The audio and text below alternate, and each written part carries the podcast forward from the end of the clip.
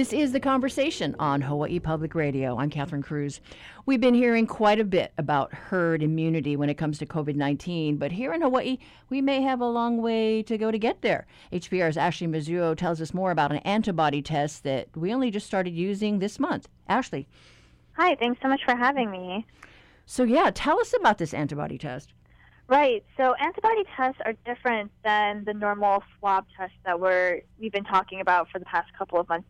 Basically, antibody tests the usual the more reliable ones are through IV blood draw, and they tell you whether or not your body has created antibodies after you've been infected. So it tells you not necessarily that you're infected right now, but that you were infected in the past or right now. And then usually if you test positive for antibodies, they will also do the swab test on you to make sure that you're not currently ill. There are varying levels of reliability on the test, but the ones that are considered most reliable do have emergency use authorization from the Food and Drug Administration. And so these tests have been administered by, was it Hawaii Pacific Health? Right. So there's a couple of people going around and using them. The first people who did use them was Premier Medical Group, which is led by Dr. Scott Miskovich, which most people might recognize his name because he's been very vocal about t- doing robust testing on the Big Island. They were the first ones who really got it going, and they officially started on May 6th. The Department of Health has had some mixed um, opinions on it. They pretty much use this one blanket statement, which is that antibody testing is still under investigation. Um, so the results of antibody testing shouldn't be used for return to work decisions or decisions about using personal protective equipment or about social distancing. And one of the family care physicians with Premier Medical Group that I talked to about it um, said that these blanket statements from the department they don't differentiate between reliable tests and unreliable ones, and kind of undermine what Premier Medical is trying to do, which is to get more information about those who've been infected with COVID 19. At Premier Medical, they use one of the more reliable tests, which um, has the EUA, um, the emergency use authorization.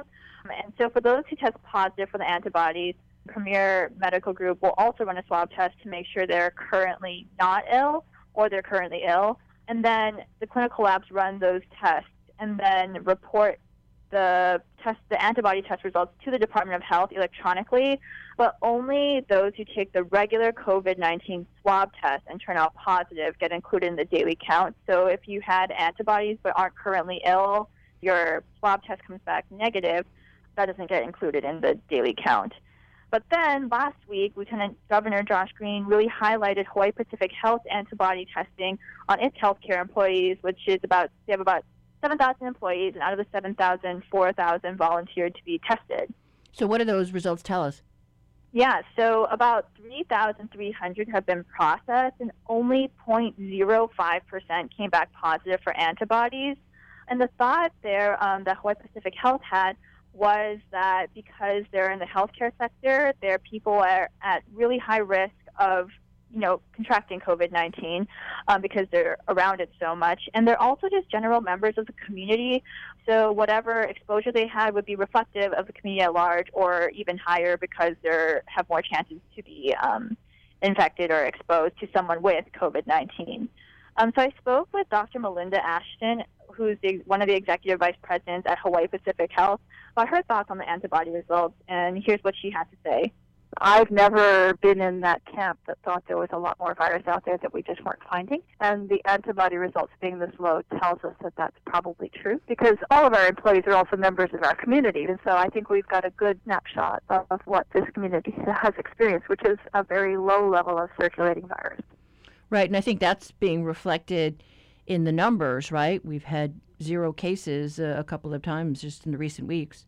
Right. And for her, this was obviously good news and also a little disappointing because obviously Dr. Ashton was really happy that um, her employees in her hospitals aren't being infected. As you know, there is a very critical shortage of healthcare workers and there's only a limited supply of them. Um, so it's important that they're not, you know, contracting COVID 19 and being unable to work. But what it these low levels of antibodies does mean that people are still very, very vulnerable to contracting the virus because there's no um, herd immunity. um, which is basically when um, a bunch of people get infected, right? And when you get infected, theoretically, the antibodies are supposed to protect you um, from getting infected again. Um, although with COVID 19, it's not completely certain whether or not um, those antibodies will protect you and for how long. But um, there is a, a general acceptance that probably if you had COVID 19 and had those antibodies, um, that you probably um, wouldn't get it again, or there's a much lower chance of you getting it again. Um, but I was curious about what um, these low percentage numbers at uh, Hawaii Pacific Health meant, so I asked Tim Brown, which is who is an infectious disease expert at East West Center, um, and here's what he says is one of the issues with using the antibody test in Hawaii the level of exposure in the population is still comparatively low, which means what, what you pointed out with Hawaii Public Health, they found a very low positive rate. In some ways, that's good news, but it's bad news if you were hoping that the immunity was going to kick in and protect your people. And, you know, Brown says that herd immunity alone um, as a solution to COVID 19 is just not really realistic because of how just big the United States is and the death toll would be really high or probably unacceptably high. For example, New York, which is one of the hardest hit places right now, is only people are only about 20% of them are testing positive for antibodies, and that's nowhere near um, the 70% that's needed for herd immunity. And again, we still don't actually really know how long and if antibodies actually do protect people from COVID 19 uh, Tim Brown says that it's probably more likely that we'll be waiting for a vaccine instead. And in the meantime, probably just getting better at treating the disease as opposed to relying on herd immunity. Right. So, in other words, we need to really keep our distance, even though a lot of these restrictions are being relaxed. Right. And, like, even though the numbers are really low in Hawaii, Tim Brown says that really we shouldn't be letting our guard down. In some cases where the disease is less infectious, it's enough to just have a very, very low population of, people um, infected. So if you could get that number down very low for some less infectious diseases, that would be okay. But for COVID 19, it's just so contagious and easily transmissible that if, you know, just one person coughs, can infect a bunch of different people. Right. So we really just have to be on guard. Right. Okay. All right. Well, Ashley, thanks so much. Thanks for having me. HPR's uh, Ashley Mizuo is giving us the latest about uh, antibody testing here in Hawaii. And it's now time to take a look around the globe. Tensions rise between Donald Trump and China, and scientists observe the lowest carbon emissions seen since the 1940s. Here's the BBC with the latest. This is the Coronavirus Global Update on the 19th of May. I'm Valerie Sanderson. A bitter row erupts between China and President Trump. Carbon emissions fall to levels not seen since the 1940s, and why the music of Chopin won't be heard outdoors this summer. There's anger in Beijing after President Trump called the World Health Organization a puppet of China. In a letter, he threatened to withdraw U.S. membership of the UN agency unless it committed itself to what he called substantive improvements. Mr. Trump claims the WHO didn't hold China to account when the coronavirus outbreak started there, an accusation the organization denies. Here's Beijing's Foreign Ministry spokesman Zhao Lijian. 美国领导人上述公开信充满着 the letter is full of speculation, trying to mislead the public by feeding vague information in order to discredit China. The United States wants to shift the blame for its own incompetent response to the pandemic. This is futile. Member states of the World Health Organization have agreed to an independent evaluation of the global response to the crisis. Meanwhile, an initiative is underway in some provinces in China to offer farmers cash to stop breeding wild animals for sale after they were linked with COVID 19 as well as other diseases. The authorities are attempting to buy snakes, bamboo rats, peacocks, camels, and civet cats. Our Asia Pacific editor Celia Hatton says it won't be easy. One big loophole, critics say, is that farmers who are breeding exotic animals to be used for traditional medicine, they'll be allowed to continue. And so it's really unclear how many farmers will agree to have their stocks bought up A study carried out in England has estimated that global carbon emissions fell by more than a sixth at the height of the coronavirus lockdown. With more, here's Matt McGrath. This report clearly shows that drastic lockdown measures taken by governments in the face of COVID 19 have cut carbon on a scale not seen since the Second World War. At the peak of restrictions in April, the world was pumping out 17 million tonnes less CO2 per day compared with daily levels in 2019. The key to this fall has been cars. Surface transport emissions have declined by 43%, the same amount as the drop from industry and power generation combined. Scientists are worried that emissions from cars will once again surge as people avoid public transport due to fears of contracting the virus. Two scientific advisors to the British government say there are signs that children may not spread coronavirus as much as adults. One says, unlike other respiratory viruses, children don't play much of a role in transmitting it and that immunity may not last long. Scientists say there's evidence that some COVID 19 patients are at a higher risk of developing psychiatric problems after they leave hospital. Their findings have been submitted to the medical journal The Lancet. Here's our health reporter, Philippa Roxby. Early research from patients in China suggests more than 60% suffered from confusion or agitation. A UK study, not yet published, found confusion was a symptom in 20% of cases. Although delirium is not unusual in seriously ill patients, staying a long time in intensive care and being ventilated are known to increase the risk. And the longer the separation from relatives, the worse the confusion can become, particularly among older patients. Qantas is planning to bring back 50% of domestic flights in July without passengers having to social distance.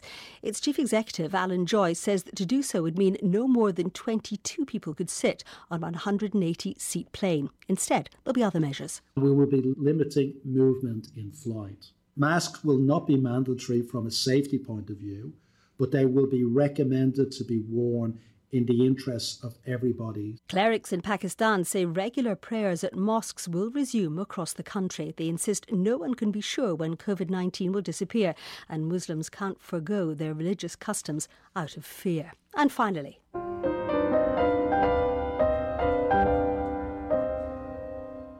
the music of the Polish composer Frédéric Chopin, which was due to be performed at a park in Warsaw, but will now happen for the first time since 1959 because of the pandemic. Usually, hundreds of people gather in the Royal Łazienki Park to hear the musician's nocturnes, concertos, and other works. Instead, people can go online to watch performances. Andrzej Matuszak organises the annual event. The concerts we recorded were practically without an audience. It was strange. It was odd to us and to the pianists. There was no applause at the end. No one can imagine that after 60 years. There won't be Chopin's music in Warsaw in May. Stay safe, that's it. This is the Coronavirus Global Update.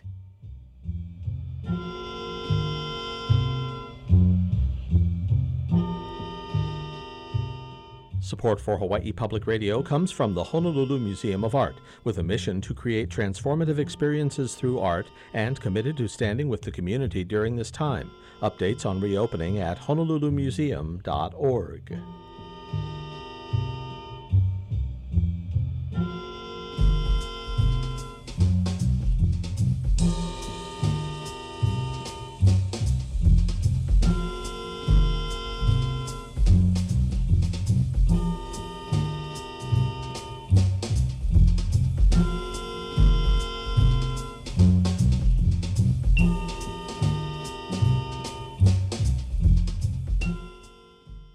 Stephen Dubner. On the next Freakonomics Radio, what does college look like in the fall? We ask three university presidents about their protocols. They'll be offered in person and simultaneously in a remote learning environment.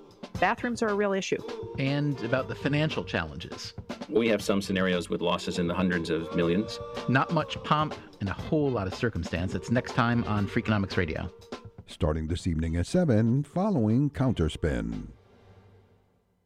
Support for Hawaii Public Radio comes from Honolulu Habitat for Humanity's Restore, a home improvement store and donation center announcing its reopening, hours 9:30 to 4:30 Monday to Saturday. honoluluhabitat.org. In Barcelona, tourism officials are to begin using technology to manage people returning to the beaches and to get them to keep their distance. These unusual times are spurring innovative ideas. Uh, that brings us to why we're introducing you to Toby Morris.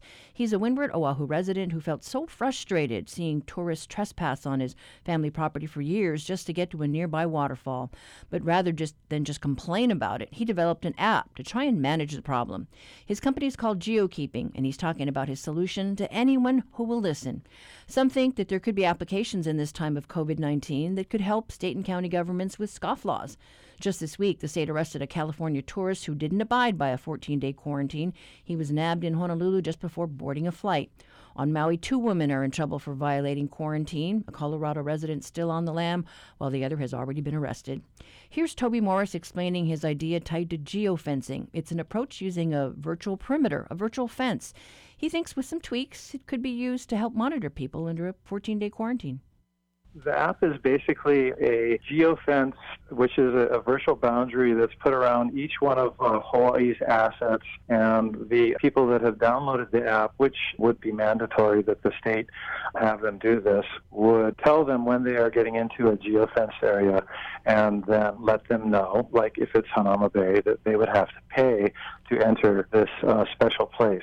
I believe the, the Hawaiian word for all these places is, or term is wahi pana, and unfortunately, because of geopinning and social media, all of those places are now, you know, on the map and easy to find for, for visitors. And what were the pros and cons behind this? The major cons are that um, Hawaii doesn't want to lose, you know, the, the spirit of aloha and, and start charging people, um, as they do in many other places in the world, for um, each of the locations that are desirable to visitors. And I understand that. The um, other issue is, a, is the privacy issue that has been uh, more of a concern in Europe than it has been in the United States. But because the app is anonymous, it doesn't tell you, you know, who they are or where they live or anything like that, then it, it wasn't um, as much of a concern. But I think that there's just a, a general roadblock I felt from coming from the government that, you know, we're not ready for this. This is technology that is too out there and the the way we're doing it has worked so far, so if it's not broken, don't fix it. The pros are that they would collect an incredible amount of data that could be used to project what their cost for infrastructure would be to areas that you know, could use new bathrooms and stuff like that because now they know that there's a lot of tourists going there. Also, the data could be used for marketing because now they know what what visitors are, where they're going, and what they really want. And so that is a is, is a big basket of benefits to the state. As far as the benefits for the visitor, they have an enhanced ex- experience because they are getting, you know, the, the same cultural site or a beautiful place without so many people. And that leads into the next area, which is it would definitely need to limit the amount of people because our resources are getting um, stressed out by having so many people at one place at one time. And the segue to the COVID thing is that now it's not just an impact on the residents that can't find parking or have too much traffic to get to the store. It's it's not just an impact on their way of life, but it's actually a health concern that there are too many people too close together in a certain place. So um, I think there's a lot, or there, there's a few apps, and big companies are, are providing um, apps that trace people who may be positive and who their contacts were. But my app is basically a perimeter, and it could be used by visitors or by the state, I should say, to say, okay, visitors, you guys can come here. You can enjoy everything you, you want in this perimeter area, say Waikiki or Ko'olina or Turtle Bay. But we're asking you not to leave. Like you have to stay here to protect the rest of our community from, um, you know, the COVID virus. So in that way, my app would be effective because um, of the geofence that would be around, say, Waikiki and these people that would be pinged if they started to go outside of the area. They'd say, now you're going outside of your you know designated resort area, and you have to go back. Otherwise, you're going to get fined. We have seen in other countries though where they're using apps for different things, like making reservations for a spot on the beach. yes, absolutely, um, because we're our resources are not unlimited. We're actually in a new era of, of scarcity of resources. So beautiful places in the world are, are um, at a premium, and it's not like the good old days when uh, you know people just just came to Waikiki and sipped a Mai Tai by the pool and then got a suntan and went home. Um, they want to get out there and explore the quote unquote real Hawaii, which puts incredible stress on the DLNR and our um, critical infrastructure like the search and rescue teams and the residents that are also putting um, their own stress on the um, ecosystems. So, you know, at the end of the day, there's just too many people in one place at one time. What we're seeing with this pandemic is we need to rethink what we're doing and how we can manage going forward. Absolutely. You know, I mean, I'm not sure if you can call it management at all because basically, as many people as as could possibly fit on the beach could go to any particular beach at any time. If it was managed properly, and like you say, they did have to, you know, order a spot on the beach, it would have been probably better off for for everybody, for the the visitors, you know, for for their experience, for the residents, for the ecosystem, and for the uh, the government that has to provide the bathrooms and everything for the visitors in the first place. But now with COVID here it's a whole new ballgame, and it, it, it rapidly is uh, apparent that we're we have to rethink how we do things now. And I'm not sure what type of app that the state uses and how different it is from what you know you're proposing. I'm um, I'm not sure what they are either. I, I've, I've heard that they're using uh, the uh, secondary uh, data market, but um, I don't really know. So you would have to ask them. Right. I'm just trying to figure out how uh, how else your app might be useful. You know, we have seen those apps where it lets people know when you're less than six feet away from a person. Yeah, and once again, my, my app would not be anything like that. My app would basically just be sign in and allow us to track your, your location through your GPS and your phone. This is not something that you get to choose if you if you're going to do. This would be mandatory to come into the state. You have to do this, and then you know, when you uh, leave an area that is where you're not supposed to be, we're going to know about it. And if you turn off your phone, then there's going to be a fine. Enforcement is unfa- unfortunately a big part of this, but I think this is, you know, kind of uh, this is how the world is today, and we really need to manage our resources carefully for the safety of our citizens.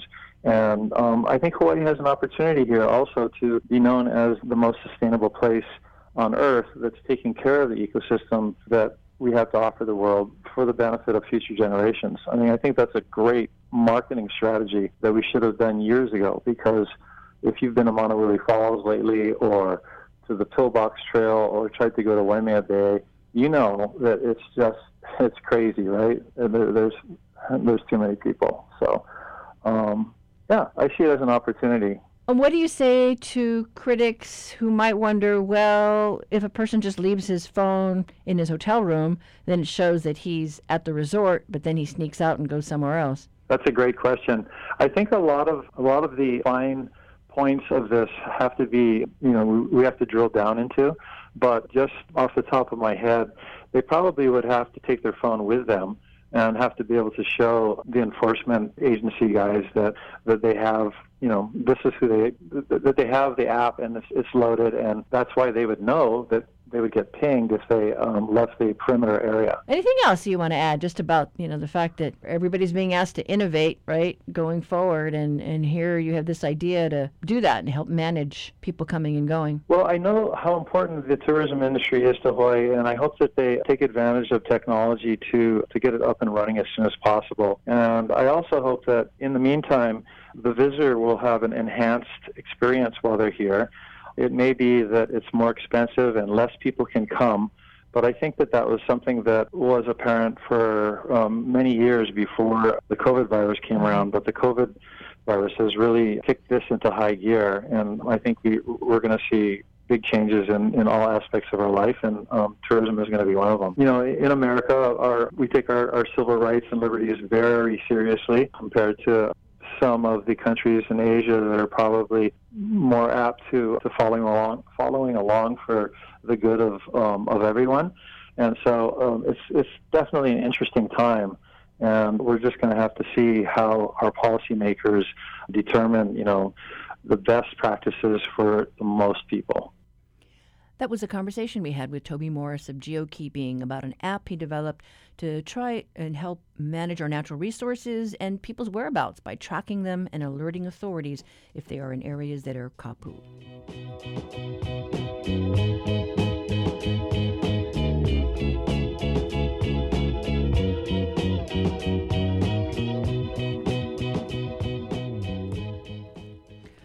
Honolulu Civil Beat has a story online today that looks at our fishing industry. It's our reality check for today. Editor Chad Blair here to tell us about a story that gives us a snapshot of yet another industry that is ailing during these COVID times. Good morning. Good morning, Catherine. So you've got a story by Nick, Nick Grube. Yeah, Nick Grube in our DC bureau, but uh, he's also looked at um, the fishing industry because, of course, it has ties to Washington. You know, if you've gone into Tamura's lately or, or elsewhere to buy poke or ahi or swordfish, you've noticed that the prices are down, and and, and of course that is becoming from lack of demand. Right, uh, the tourism industry has dropped off tremendously because of the 14-day quarantine, and so the case you have here and what Nick writes about is that Hawaii's longline fleet, which makes up about oh, about 90% of all commercial fishing in the state is it's pretty much cheaper to stay tied up in port rather than to take the boat out, you know, and pay wages and pay for fuel and things like that. And it really is a crisis. In the last two months alone, there's been about a $10 million loss in revenue for this industry. They're looking at probably $50 million in losses uh, by the end of the year. Well, you know, I've been doing my part. I had fish and rice this morning. yeah, me too. I'm going to head to Tamura's after this and pick up a poke bowl, but uh, and that's good. And we, we, we should contribute. We should, you know, uh, it's it's a very important industry. I didn't realize this that uh, until I read Nick's article today that uh, the fishing industry is the largest. Uh, food processing uh, industry in the state, and that's by far nearly 10,000 jobs annually, about $1 billion in sales. But the challenge right now is there has been little federal or state help, even though Congress and the president have signed several relief packages so far. There's another one that the House is pushing over to the Senate now. We'll see where that goes. But the money that has come through from the fishing industry has only worked out to about 300 million, and that has to be shared by all the states that are engaged in fishing. Of that money I just mentioned, only about 4.3 million has gone to Hawaii. States like Alaska and Washington and California, also as thriving fishing industries, have seen more. Of course, they're larger than we are, uh, but it there just has not been the federal relief for this particular industry that that other businesses uh, are taking advantage of. Well, I know when I drive by Honolulu Harbor and I see all those uh, fishing boats sure. just tied up, uh, I, I, didn't realize that uh, a trip uh, a fishing trip can cost up to forty five thousand dollars. It's yeah, it's, it's, it's a lot of money to to take a boat out and pay a crew. You know, Nick did talk to um, Rick Gaffney, a fisherman over, I think he's on the Big Island, and has been involved with Wespac and, and other organizations involving uh, the fishing industry. Uh, and he says some some uh, boat owners are taking uh, things into their own hands. They're selling fish through drive-throughs. Uh, you're seeing this with other people as well. Uh, they're selling right out of their boat, their small boats, and of course, this is a different than the long the long line industry, but it is still part of the overall industry. Meanwhile, the Department of Land and Natural Resources is trying to work out how to take care of that $4.3 million I mentioned earlier. And it's taken a while. It may take a month or so to start divvying up that money. DLNR is trying to find some sort of plan how to spend that. They're trying to get guidance from NOAA. Uh, but DLNR also acknowledges that that money is really only a fraction uh, to help cover the losses that the industry is facing. And I believe that criticism of we need guidance, we need guidance kind of. Uh, uh, you know, runs the gamut, you know, with these different pools of money about how they can be spent and how soon they can be rolled out. Yeah, and I mentioned Nick, you know, being our DC bureau guy. He did talk to Ed Case, the representative, and, and he is in this latest, I guess it's a $3 million, $3 billion uh, bailout from the House. There is much more money for the fishing industry. How well the Senate will take that up, the GOP controlled Senate, remains to be seen. Right. Yeah. Kind of a sad situation there. All right. But thanks so much, Chad. Thanks, Catherine. That was politics and opinion editor Chad Blair. You can read Nick Grube's story online at civilbeat.org.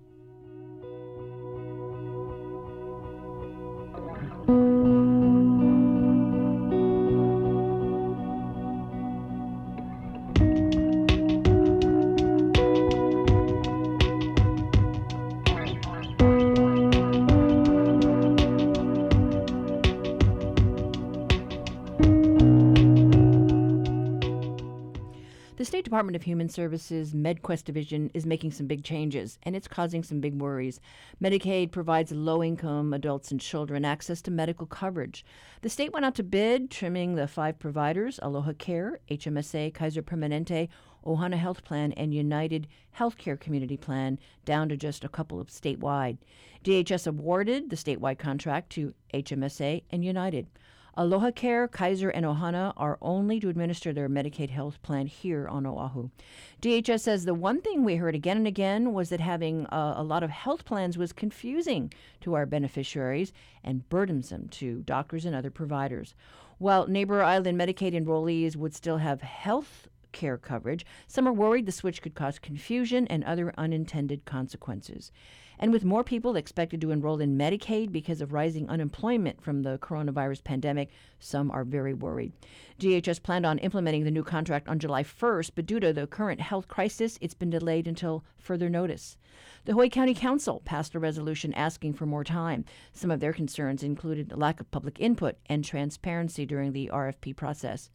Richard Taaffe is the CEO of West Hawaii Community Health Center and is a board vice president at Aloha Care. He spoke with the conversations Jason Ubay about those concerns. So, what does that mean? What that means is that for us here in West Hawaii, over about 40% of our patients who were in one of the two plans that that did not get the contract have to sign up with a different plan. There's paperwork involved. There's um, different networks that each of these plans have, network of providers that these plans have. There's prior authorizations, different requirements, different formularies that all these plans have. So they may have to change medications. They, they may not be have access to their specialist providers that they've historically used because those specialists may not be in the network that of these the plans that are supposedly going to uh, serve the neighbor islands. So it's very disruptive to the patients. So that's why I say it doesn't seem to meet the patient's need. Plus, it reduces choice. I think that that's a basic factor. I mean, we should have choice. By making this decision, two of those plans are only on Oahu, and the other two are now going to be statewide. The impact of that will be statewide. There's about there'll be 40,000 patients, Medicaid patients, who, who will have to find or be assigned new health plans. Those health plans, the impact of that is that the health plans do not necessarily have the same network of providers. So, for instance, if you're with Aloha Care now, they have a network of providers. One of the other, and if you're on the neighbor island and you're no longer with Aloha Care, you'll be assigned to one of the other health plans, HMSA or United Health. Their provider network may not be the same as Aloha Care. So the impact of that will be that the the patient, even though they may have a have insurance still, they're going to have to find a new provider, particularly specialists. Now we're talking about patients who are low income, have many chronic diseases, aged, blind, disabled. These are folks that, if you disrupt their care, they'll delay their care, resulting in significant illness and additional health care costs. It, it just disrupts all of their care. If I can give you a story from our dentist, now we're not Medicaid doesn't cover adult dental, but this is an example of just last week, because of COVID, we've had to shut down dental services. We had a patient come in who had delayed his care, had an emergency. We are we do see him for emergencies, and the swelling and the infection was so bad, he, we had to send him to a specialist to drain the fluid and the infection out of his throat. I'm not a dentist. I don't know all the technical terms, but bottom line is, if it hadn't happened, if he hadn't come in, he could have, he would have been in the emergency room. He would have been in the hospital, and he could have died. This is an, one example of when somebody, when you delay care for people, the consequences can be dire, and that's what's going to end up happening by having people change their health plans and ultimately their health providers. Another example every one of these health plans have different formularies. Formulary is the medications that they'll pay for.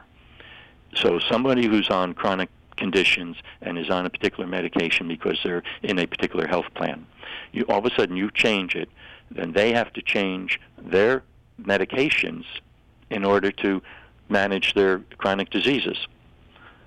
That requires additional visits, that requires adjustments, it requires the patient to redo their life in many ways.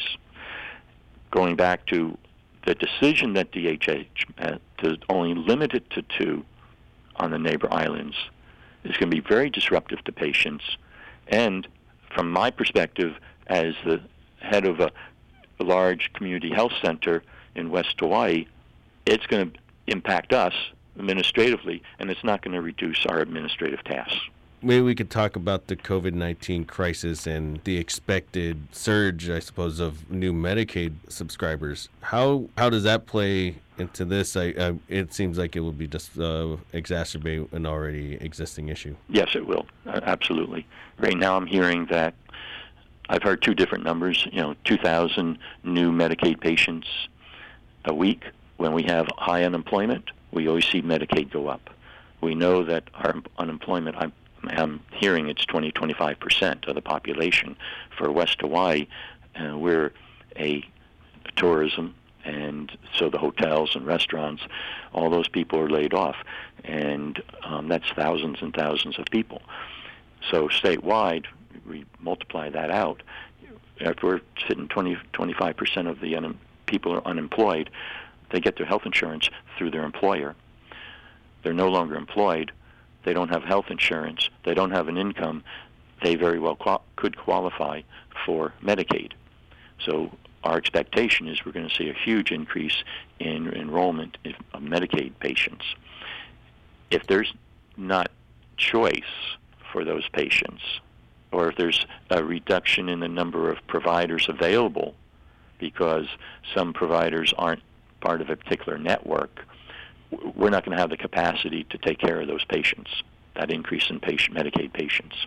Um, and I will say this, that the some of the health plans, when they put in their RFP, they identify their network, but many of those providers in that network do not take Medicaid because Medicaid pays Medicaid reimbursements are low uh, and some providers just choose not to take Medicaid, even though they'll be listed in the network because that network probably also has that's a commercial. They take commercial patients. When you have fewer providers providing care to Medicaid, that creates access issues. That reduces um, a patient's ability to get in to see a provider. It delays their care. So, not only are we dealing with a situation of limited choice in terms of plans and options for patients to get into, but you have that also impacts the access to care because the network of those health plans, the network of providers of those health plans, is such that they may not have sufficient capacity to see the influx of new patients. And I think the other piece around it is is specialty. I have talked to specialists here in this community in Kailua Kona who've said, "Yeah, we're on the the network, but we don't take that particular insurance because they are terrible payers. They delay payment, et cetera, et cetera. So we don't participate. We're listed, but we don't participate. That's a specialist. So if here in the neighbor islands, 80% of our patients on the Big Island have to go to Oahu because of limited specialty care. So if we're limiting specialists even more, we're going to have to see more patients traveling. Our goal here in West Hawaii has been to bring more specialists in so that patients can see their specialists here. And so we have spe- do we do have some specialists who come fly in and see patients for their cardiologist who flies in sees uh, his patients and they see it. He comes in on a Saturday, uh, twice a month, sees patients and his follow-ups, and then goes back.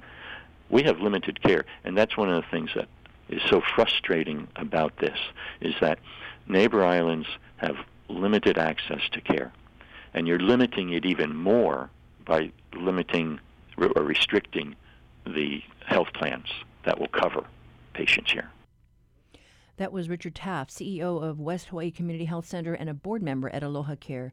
We reached out to DHS, and in a statement, Judy Mohr Peterson, MedQuest Division Administrator for uh, DHS, said it's focused on making sure people can sign up for coverage during this public health emergency and beyond, and has delayed implementing the new plan. The division also says that on Hawaii Island, it believes there is near complete overlap of pri- provider networks.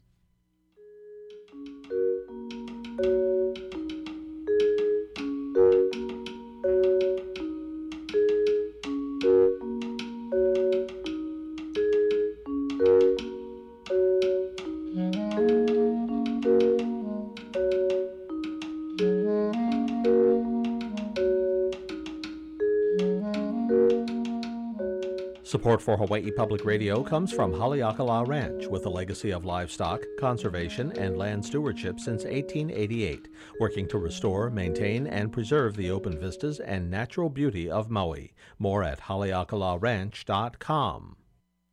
Hello, I'm Ian Capps, host of The Early Muse. Every Saturday at 6 p.m., I explore the development and richness of Western music, both sacred and secular, from early medieval chant, song, and dance, through Renaissance polyphony to the first hundred years of the new Baroque opera, oratorio, and orchestral music up to the year 1700.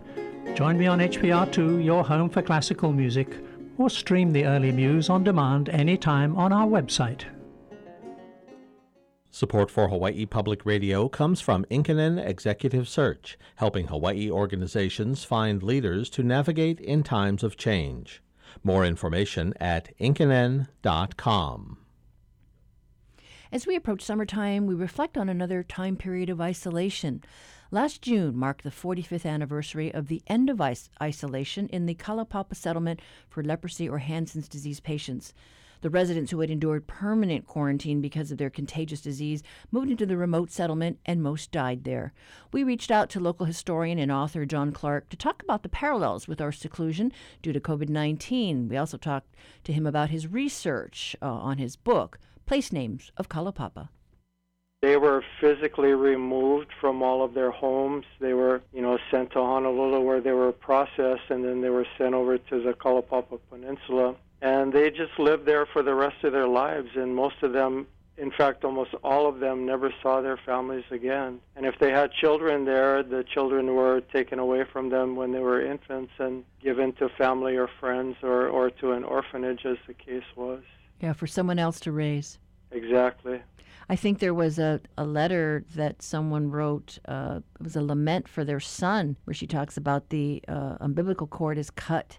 Yes. And just the, the the heartache of that separation. Exactly.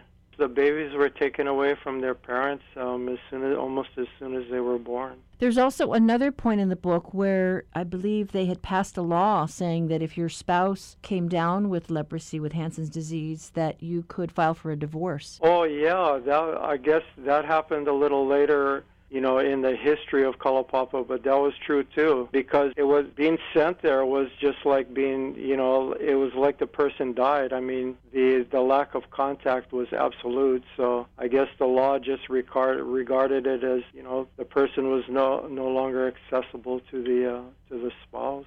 But there were uh, were spouses who said no, for better for worse, in sickness and his in health, and they went down to Kalaupapa to spend the rest of their lives with their with their loved one. You're right. They were called kokua. You know, kokua in Hawaiian means help. So the kokua were were helpers, and most of them were just what you described. They were usually spouses or or, or family members, but they actually had to apply to the Board of Health and get permission to be a kokua. And if they did get permission, they were allowed to go there and, and live with the patient. So, talk about this book that you, your most recent book, because you did something a little different, right? You use letters from the residents of Kalaupapa that were sent into the newspapers. So, they were Hawaiian language newspapers. Yes.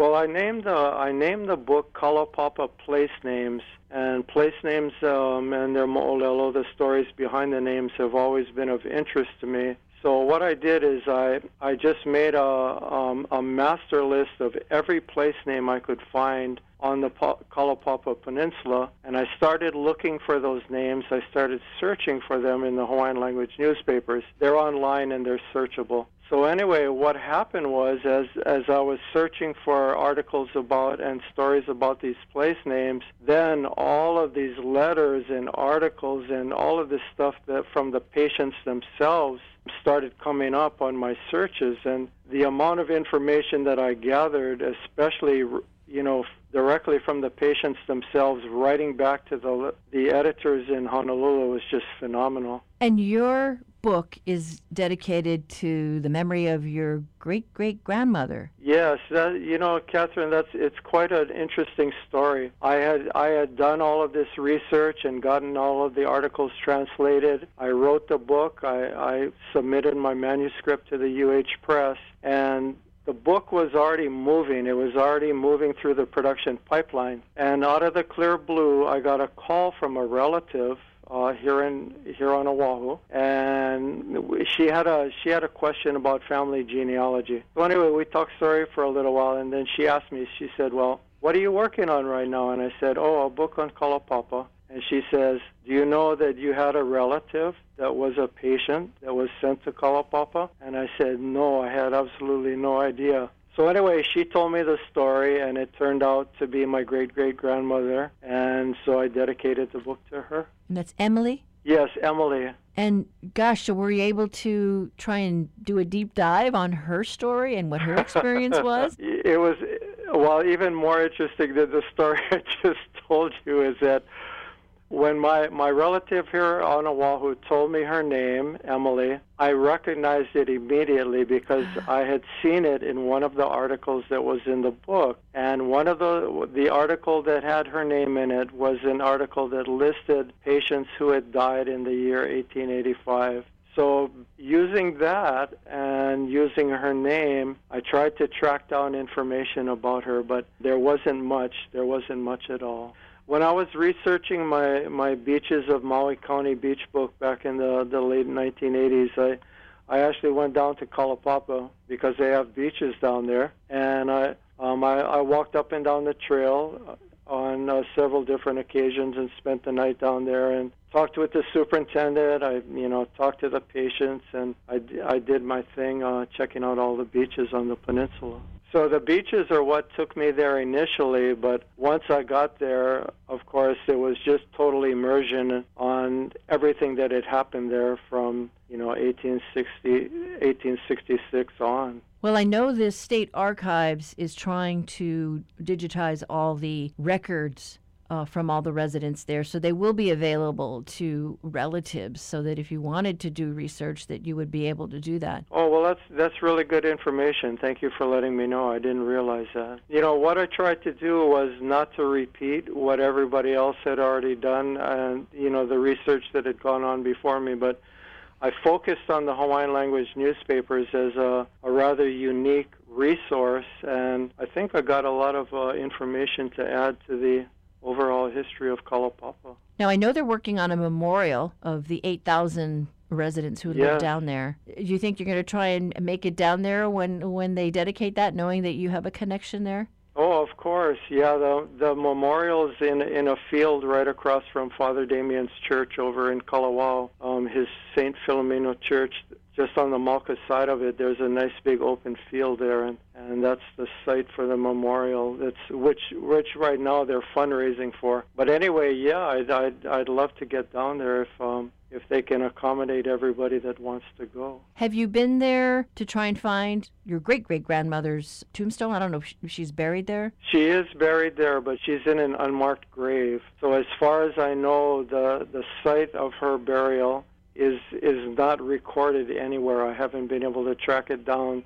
through any of the resources that are available right now. There are other patients too that that are in unmarked graves, but I believe the memorial is going to as long as they can document that someone was there and someone died there, their name will still be included on the memorial whether whether they found a gravestone for them or not. One thing that might, might you might be interested to know is that in the history of, of leprosy in the Hawaiian Islands, we all think that everybody was sent to Kalaupapa beginning in 1866, and that's the only place that there were settlements, but from the very beginning, the patients and the families lobbied for local segregation, and they wanted to establish leprosy settlements on the main islands um, and not just at, at Kalaupapa and Molokai. So anyway, there were there were a lot of recommendations in the legislature, and there were there were even uh, field trips over to Kauai,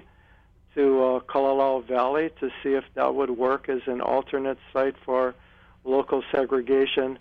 But in the end, in the end, none of the alternate sites were approved, and everybody just uh, got sent over to the Kalaupapa Peninsula.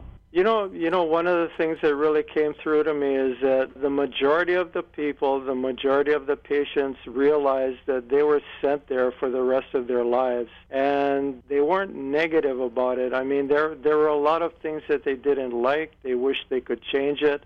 They wished they could have had local segregation as opposed to just this one place, one remote area that, that nobody else could get to but they made the best of it there. They they tried to be positive, and I think that comes through loud and clear when you when you read the articles and you read what they've written. That they they just they just tried to live their lives as as best they could and made the best out of a, a not so good situation. And you know the the Hawaiian language newspapers they started off in 1834, even well before the settlement was established over there. And the Hawaiian language newspapers kept the patients, uh, the residents at Kalaupapa, informed of exactly what was happening in the in on the other Hawaiian islands, you know, outside of the Kalaupapa Peninsula.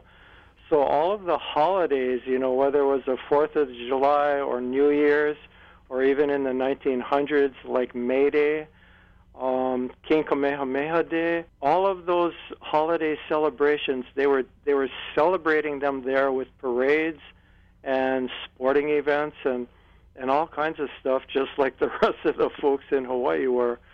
So yeah, they were they were upbeat, they were positive. They just tried to make the best of where they were. And author John Clark talking about his most recent book, Kalaupapa Place Names, and the parallels with our COVID 19 isolation. Well, it's time for us to go now. Tomorrow we continue to explore the stories of Kalaupapa as we reflect on isolation. We look at efforts of master gardeners to keep our links to our history alive. We would like to hear from you. What are your concerns as state lawmakers work on the state budget to avoid pay, pay cuts and layoffs? Call our talkback line 808 792 8217. You can also email us at talkback at hawaiipublicradio.org. We are on Facebook and Twitter. I'm Catherine Cruz. Join us tomorrow for more of the conversation.